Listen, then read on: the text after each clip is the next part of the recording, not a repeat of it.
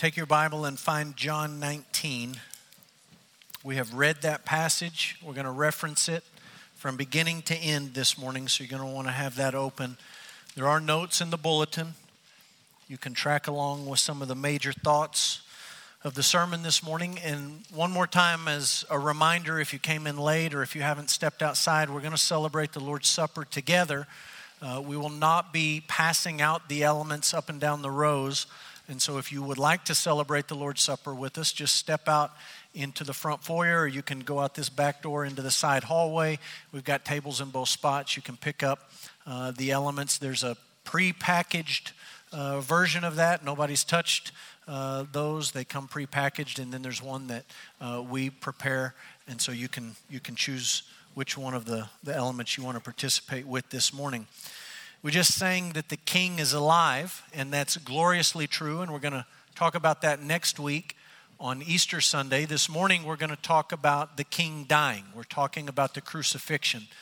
There's a lot of things that we could say about crucifixion uh, as an art of torture or execution. We'll just quote a few ancient voices. Josephus said that crucifixion was the most pitiable of deaths. And Cicero, the Roman historian Cicero, said it is a cruel and disgusting penalty. Historians tell us that the Persians invented crucifixion. They passed it down to ancient Carthage and they passed it down to ancient Rome. And most people tend to agree it was the Romans who perfected the art, if you want to refer to it as an art. They perfected crucifixion.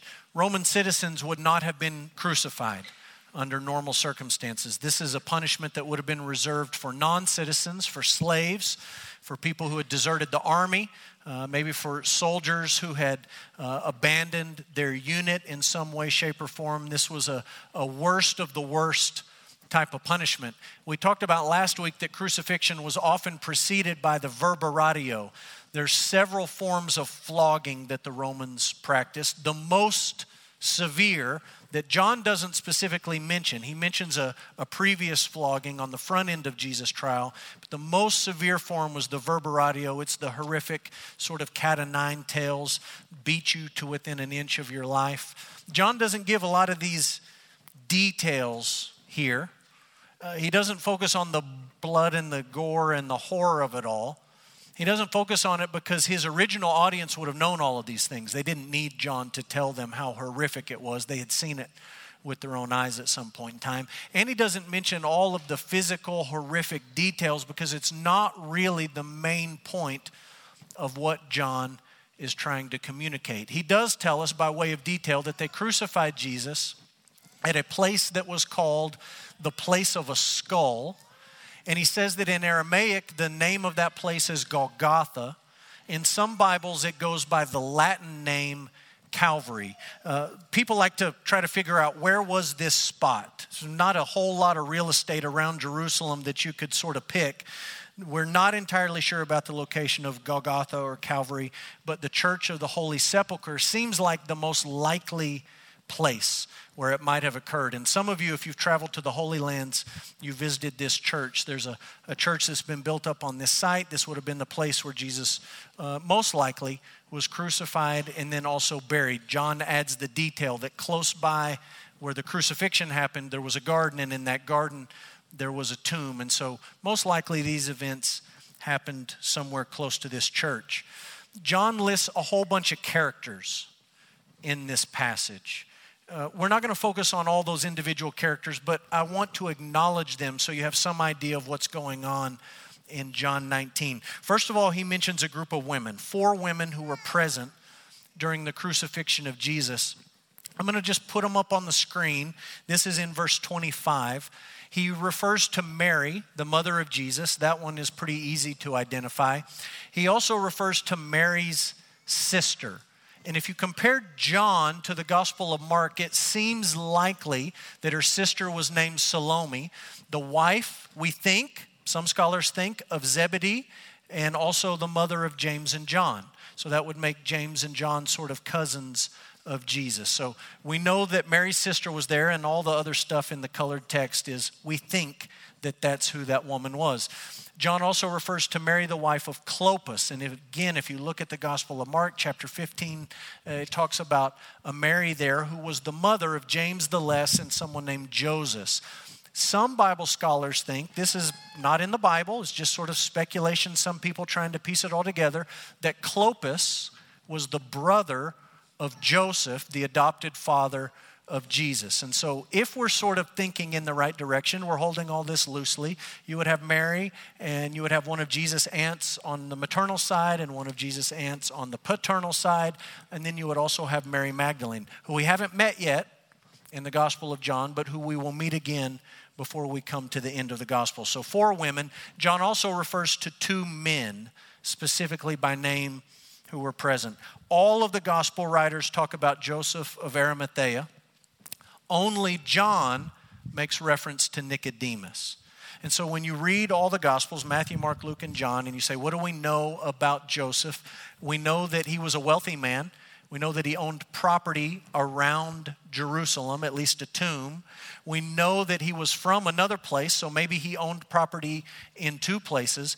We know he was a member of the Jewish Sanhedrin, which likely means that he was wealthy, which wouldn't be surprising if he owns property in a couple of locations. He's referred to as a disciple, but a secret disciple up to this point. And after Jesus is crucified, his discipleship is no longer secret. He asks Pilate for the body of Jesus so that he can bury him. He's joined by Nicodemus. If you've been tracking through the Gospel of John, you met Nicodemus in John 3. He came to Jesus at night and he was completely confused and befuddled about who Jesus was. He had no category to put Jesus into. He's just completely lost, which is one of the reasons John says he came at night. It's like his eyes were veiled. It was couldn't see. Then you read about Nicodemus again in the middle of the Gospel of John. The Sanhedrin is meeting. They're trying to decide what to do with Jesus. And Nicodemus actually speaks up on Jesus' behalf. It was a risky move because everyone had pretty much decided that Jesus needed to die. And he sort of speaks up and says, maybe we ought to pump the brakes on this and not just put this man to death. We meet him again here. He joins Joseph and he helps to bury Jesus' body. Okay? Lots of moving parts, lots of characters in this story, lots of things that we could say about crucifixion as a mode of punishment and torture and execution. But there's really one main thing that John is trying to tell us in this story. It's the big idea of our passage. Jesus accomplished our salvation on the cross. Jesus accomplished our salvation on the cross. All of us need to understand this is a central, non negotiable aspect. It's a non negotiable part of being a Christian, having a Christian worldview, is believing that Jesus accomplished our salvation on the cross. Some of you have heard of a man named Christopher Hitchens. He died about 10 years ago. Uh, he was sick and he passed away. He is remembered as a very vocal atheist. Uh, he spent his life trying to convince people that there was no God. He wrote a whole bunch of books, most of them arguing that there is no God. He would travel the world and speak on university campuses, sometimes debating, sometimes giving lectures, always arguing that atheism was true, Christianity and all other religions were by definition not only false, but actually wicked and immoral, that they were not good things for the world or for people. He wrote a book titled God is Not Great. And you see the little circle, silver circle on the top right. It was a National Book Award recipient. And a couple of years ago, I, I was studying sort of an apologetics type stuff and theism and atheism, and I thought, I, I want to read the most popular atheists. And so I bought this book, God is Not Great. I have it in my office, read it cover to cover, and you will not be surprised that I disagree with most of the book. I came away thoroughly unconvinced. I do think that God exists and that He is great. So I don't really appreciate the arguments in the book. What I do appreciate about Hitchens, although I disagree with him on virtually every worldview question, I appreciate his honesty. He was, for the most part, an honest person about the things he believed and he didn't believe. And he did tend to see things relatively clearly. I think he ended up on the wrong side of most issues, but he understood what the issues were. I'll give you an example. He did an interview with a universalist minister named Marilyn Sewell. She was the interviewer, Hitchens was the interviewee, and they're talking about faith and the Bible and Jesus and all these things. And at some point in the interview, Sewell pipes up and she says something like, Look, Hitchens, I identify as a Christian. I am a Christian. I just don't believe the Bible is true. And I don't believe that Jesus died on the cross for sins. That's an outdated, ancient, barbaric thing. So she's trying to argue with him, and she says, Look, I, I, I'm a Christian. I just don't believe the Bible is at all true, and I certainly don't believe this bloody, gory atonement stuff about Jesus dying on the cross for sins. And this is where you love a guy like Christopher Hitchens because this is what he said. He said right back to her, I would say that if you don't believe that Jesus of Nazareth was the Christ and the Messiah and that he rose again from the dead, and by his sacrifice our sins are forgiven, you're really not in any meaningful sense a Christian. To which we would say, Amen. Uh, I don't agree with you that God is not great, but I certainly agree with that statement. This is just a basic part of the Christian worldview, right? There's all sorts of things floating around in, when you think about a biblical Christian worldview. But this is sort of just the non negotiable center of all of it is that Jesus, the Christ, the Messiah, the Son of God, died on a cross for our sins, accomplishing salvation for his people. That is at the heart of what it means to be a Christian person. And John's telling you that story in John 19.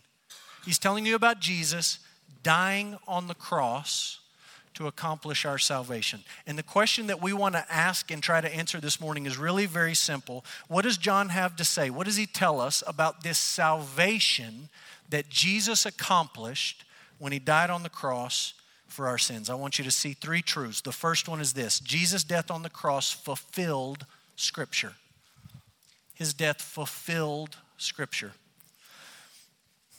I sat down to study this week. I read through this passage, and one of the first things that stood out to me was the handful of places. You probably noticed them as we read this passage. There's a handful of places where John says, This was done, this happened, this was said in order to fulfill Scripture. And so I'm reading through the passage and I'm thinking to myself, okay, those are probably things we're going to need to pull out and talk about. Scripture was being fulfilled. But then I kept reading the passage and I found myself thinking, okay, John specifically says two or three times that Scripture was fulfilled.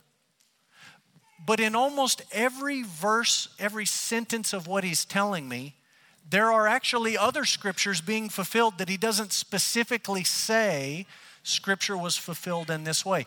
And I just want you to see all of them, okay? 14 of them in this one small section of the Bible. What I'd love for you to do is take your Bible out and just walk through this passage with me. I want you to look at these verses in the text. Verse 17 says that Jesus carried his cross, a wooden cross, up Golgotha. If you have a biblical imagination, your mind goes back to Genesis 22 when Isaac carried the wood for the sacrifice on his back up Mount Moriah, the very same mountain range that Jesus is walking on in this moment. It's a fulfillment. Look at verse 18. Jesus is crucified between two criminals in fulfillment of Isaiah 53 that said the suffering servant would be numbered among transgressors. He would not be a transgressor, but he would be counted or numbered among transgressors. Look at verse 20. There's a sign written in Aramaic, Latin, and Greek Jesus is the King of the Jews. He's lifted up, and there's a sign written for all to read in fulfillment of Jesus' own words in John 12, where he said, When I am lifted up, I will draw all people to myself. All could read it all people, Aramaic, Latin, Greek, being drawn to Jesus. Look at verse 23. Jesus is wearing a seamless tunic. You say, well, I don't need to know about the stitching of Jesus' clothing as he's being crucified. It's because in the book of Exodus, the requirement for the high priest is that he wore a seamless tunic. And John is including that detail not so that you have some sort of first century fashion sense, but so that you understand Jesus is the true high priest. He is the true high priest. Verse 24, they cast lots for Jesus' tunic. Direct fulfillment of Psalm 22. Psalm 22 is all over the crucifixion story. Verse 28, Jesus said, I thirst. Direct fulfillment of Psalm 22, verse 15.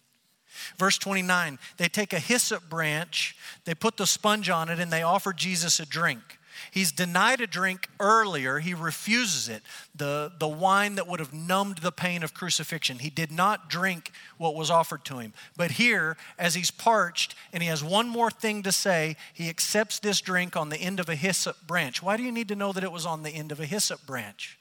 It's because in Exodus 12, the people were instructed in the Passover to kill the lambs, to take a hyssop branch and dip it in the blood and smear the blood on their doorpost. John wants you to see, we've been talking about this. Jesus is the true Passover lamb. Verse 29, he's offered sour wine, a direct fulfillment of Psalm 69 21. It's written by David when he was being persecuted, word for word fulfilled. Jesus is the true David. He's the son of David. He is the true king of Israel. Look at verse 30 and 31. This is my favorite 30, 31, and then 41. Jesus finishes his work on the sixth day, and then he is laid to rest to Sabbath in a garden. Just like in the beginning, the Lord God finished his work of creation on the sixth day and then rested in a garden. John's including all these details so that you connect what Corey preached about several weeks ago. Jesus is the second Adam, he's the greater Adam. Look at verse 30. It says Jesus gave up his spirit. Makes you think of what Jesus himself said in John 10 when he said, I'm the good shepherd, and the good shepherd lays down his life for the sheep. No one takes it from me. I lay it down of my own accord. I have authority to lay it down, and I have authority to take it up. This charge I've received from my Father. No one took his life from him, he laid it down of his own accord. Verse 33 to 36 none of his bones were broken. It's unusual because the guys next to him had their legs broken. Jesus had no bones broken. Guess what? Exodus 12 says, Don't break any bones of the Passover lamb. And in the book of Psalms, Psalm 34, David talks about none of his bones being broken, even in a time when he was oppressed and persecuted. He's the Passover lamb, he is the true king of Israel. Verse 34 to 37, he's pierced with a spear. Why does it matter? It's the fulfillment of Zechariah 12 10. They will look on him whom they pierced. He was pierced with the spear. Look at verse 38 to 42. He's not left on the cross overnight, but he's taken down in fulfillment of the requirement of the law in Deuteronomy 21 that if someone is hung on a cross, you take them down before the day ends. Verse 38 A wealthy Sanhedrin member takes Jesus and buries him in his own tomb in fulfillment of Isaiah 53, the suffering servant, he was with the rich in his death. It's just every single verse all the way through this story. John wants you to understand this happened to fulfill God's plan of redemption. My kids like watching the TV series and reading the books, A Series of Unfortunate Events. I don't know if you've ever seen it. It's just a story that never ends and it's just one bad turn of luck after another bad turn of luck, and you just keep thinking, now they're going to catch a break. No, they don't catch a break. It's just another bad piece of luck. It's just a, a never ending series of unfortunate events. This is not an unfortunate event. This is not, well, Jesus, you had a good run. Every good thing comes to an end at some point, and you are bound to catch a bad break sooner or later. It's a rough deal how this all went down in flames. That's not what John's describing to you. Here's what John is actually saying to you with all of these fulfillments of Scripture. He's saying to you, from before the foundation of the world, Almighty God had a plan to save sinful people. And that plan centered on his son, Jesus Christ. More specifically, it centered on his son, Jesus Christ, dying on a cross to accomplish our salvation. And John wants you to know this was no accident. This was not, man, I feel really bad for Jesus for how all these things played out in the end. This is, you look at this story and you say, amazing. Amazing that the Almighty, eternal, omniscient, omnipotent God had a plan to save sinners like us. He prophesied about that plan. He predicted parts of that plan for thousands of years. And at the fullness of time, He sent forth His Son to be born of a virgin. And He died on a cross to accomplish our salvation in perfect fulfillment with what He had laid out and told His people would happen. It's the fulfillment of Scripture. Secondly, Jesus' death on the cross was preceded by his active obedience to the law of God. His active obedience to the law of God. Look with me at John 19, 25, 26, 27. John says, Standing by the cross of Jesus were his mother, his mother's sister, Mary, the wife of Clopas, and Mary Magdalene. When Jesus saw his mother, so there's four women, but Jesus is focused on his mother. When he saw his mother and the disciple whom he loved, standing nearby. We know that that's John, the apostle, the author of this gospel. He sees his mother, he sees John. He said to his mother, Woman, behold your son. Then he said to the disciple, Behold your mother. And from that hour, the disciple took her into his home. I've shared this story with a few of you at some point, but when I was a young pastor in Kentucky, just barely starting out, it was my first Easter, another pastor in town called me and he said, Hey, we want to have a community Good Friday service. I want to invite seven churches to participate in a Good Friday service. And he said, Here's the plan there are seven things that Jesus said while he was crucified. We're going to give one of those sayings to seven pastors, and we're going to sing some songs, and we're going to give you five minutes to talk about the, the saying of Jesus from the cross that's been assigned to you. And I said, That sounds great. I'd love to do it. And so I started reading. I wonder which one of these I want to speak on. And I sort of had my favorites. I'd like to do this one, I'd like to do this one. And the guy called me back a few weeks later and he said, Look, we're going to draw names out of a hat, draw passages, right? Biblical tradition of casting lots or something like that. And he said, We're going to make it fair. We're going to put all the passages in a hat. We're going to meet in my office and we're going to pull one out. So I showed up and I'm thinking to myself, I'll just be honest what I'm thinking. Any passage but John 19, 25 to 27. I don't want that one. That one's weird. Jesus on the cross, he's talking to John, he's making arrangements. Don't send her to a nursing home, take her into your house. Like, what are you going to say? This is just sort of awkward. The other statements, the other things he said are so theologically rich. I didn't want this one. So I drew first, I reached my hand into the hat and I pulled it out. Ah, oh, big groan. John 19, 25, 26, 27. What in the world are you going to say, you got five minutes to talk about that one little part of the story? So I go back and I'm reading and I'm thinking, and it doesn't take me long to figure out there's some smart people who have thought about this before me. And they point out the very obvious and very important truth that in verse 25, 26, and 27, what Jesus is doing is obeying the fifth commandment. You remember the fifth commandment from the book of Exodus? chapter 12 is pretty straightforward honor your father and your mother. We don't know what happened to Joseph. He's there when Jesus is born, he's there when Jesus is 12. He just disappears from the story, and we don't have any answers about what happened. But Mary's there. She's with Jesus as he's being crucified. Up to his dying moment, Jesus obeyed the law of God perfectly including commandment number five honor your father and your mother. You say, well, didn't Jesus have brothers? Why didn't they take care of Mary? Well, at this moment, as Jesus is hanging on the cross, his brothers actually think that he's a lunatic. They think he's nuts. They've actually been teasing him earlier in the gospel about the fact that he was claiming to be the Messiah. They didn't believe. And it doesn't take a lot of imagination to think that if they thought Jesus was nuts, they were probably a little put out with their mother for going along with the whole story. and believing it. Like, mom, you're an enabler. Knock it off. It seems that there was maybe some sort of a strained relationship between Jesus and his brothers, and maybe even the brothers and Mary. And so, Jesus, before he dies, keeps this commandment one last time. And he says, John, I want you to take care of her. Mom, John's going to take care of you. He is obeying the law of God. Why does that matter? Why does it matter that Jesus, right up to his dying moment, is actively obeying the law of God, doing what the law of God requires? It matters a lot.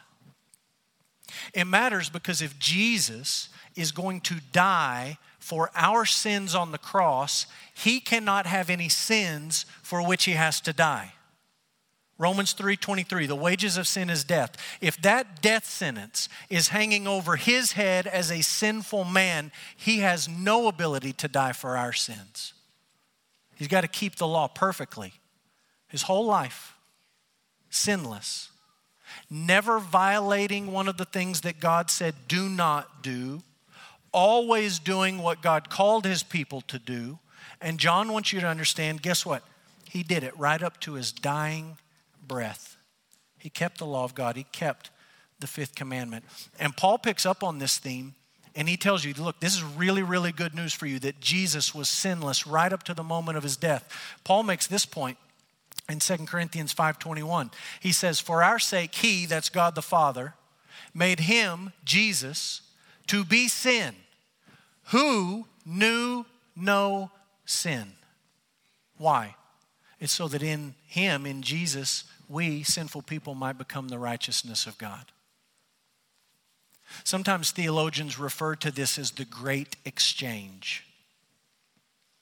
Jesus takes our sin on the cross, and He's able to do it because He has no sin, He has only righteousness. And by faith, our sin is counted as paid for at the cross, and the righteousness of Jesus is given to us as a gift. That is a great exchange. A great exchange. And John is making sure, he's making certain that you understand Jesus was sinless.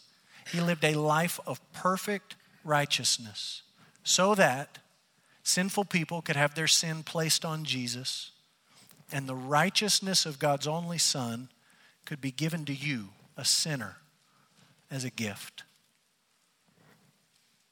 This is active obedience. Thirdly, last thought Jesus' death on the cross accomplished salvation for the people of God. If you don't want to write the word accomplished twice, you could write the word completed, concluded, finished, Look at John 19 30. It says, When Jesus received the sour wine, he said, It is finished. Three words in English, it's only one word in Greek. It's the word tetelestai, meaning it's completed, it's concluded, it's over, it's been completely and perfectly carried out and brought to fulfillment. He accomplished our salvation in his death on the cross. And he proclaimed it for the world to hear it is finished. Not, people, I've taken the ball as far as I can, 99% of the way, and you are going to have to take care of the last 1%. 100%. It's finished. He's not merely making salvation possible, he is making it certain for God's people. There's a theologian named John Murray. He was born in Scotland in the 1800s. He died in Scotland in the 1900s. In between his birth and his death, he lived most of his adult life in the United States. He was a professor. He taught at Princeton Theological Seminary. At one point, Princeton had good, solid Bible teachers in their seminary. That seems strange today, but it was, it was a reality at one point. He also helped to found and he taught at Westminster Theological Seminary. He wrote a lot of books. The book that he's best remembered for is a book called Redemption Accomplished and Applied. It's a perfect title for the book. The book has two parts. Part one, Redemption Accomplished. What did Jesus do to accomplish salvation for his people? That's what we're talking about here. That's what we celebrate when we celebrate the Lord's Supper together. Jesus accomplished salvation for sinful people like us. But the book also has a second part. It's called Redemption Applied. And part two talks about how does the Holy Spirit apply redemption to the hearts and the lives of sinful people. And look, when we celebrate the Lord's Supper, we're not only talking about what Jesus accomplished on our behalf, but we're celebrating what Jesus accomplished for people who have had redemption applied to their heart is a celebration. The Lord's Supper is a celebration of what Jesus accomplished, and it's a celebration for people who have had redemption applied to their heart. And you say, How do I know if I've had redemption applied to my heart? I know it's been accomplished for God's people. I read about that in John 19. How do I know it's been applied? To my heart. And I think John gives us part of the answer in John 19, verse 35. He says, He who saw it has borne witness. His testimony is true. He knows that he is telling the truth, that you also may believe. The title of this series through the Gospel of John is Believe, because it comes up week after week after week after week. Believe the truth about Jesus. Believe that Jesus is the Christ, the Son of God, and by believing, you may have life in His name. That's what we've looked at week in and week out from John chapter 20. Jesus did many signs in the presence of the disciples. They're not written in this book, but these are written so that you may believe that Jesus is the Christ, the Son of God, and that by believing, you may have life in His name. The Lord's Supper is a celebration of what Jesus accomplished for his people and is a celebration for his people. For people who have had redemption applied to their heart, or as John puts it, for people who believe. And the very simple question for each of us this morning is Do you believe? Do you believe that Jesus is who he claimed to be and that he accomplished in his life and his death and his resurrection what the Bible says that he accomplished? And that is securing, accomplishing eternal life and salvation for his people. If you believe the truth about Jesus, we invite you to celebrate the Lord's Supper with us this morning. If you believe that Jesus is who he claimed to be, that he accomplished salvation for us, and you've obeyed the Lord's command to be baptized, we'd love for you to celebrate the Lord's Supper with us this morning.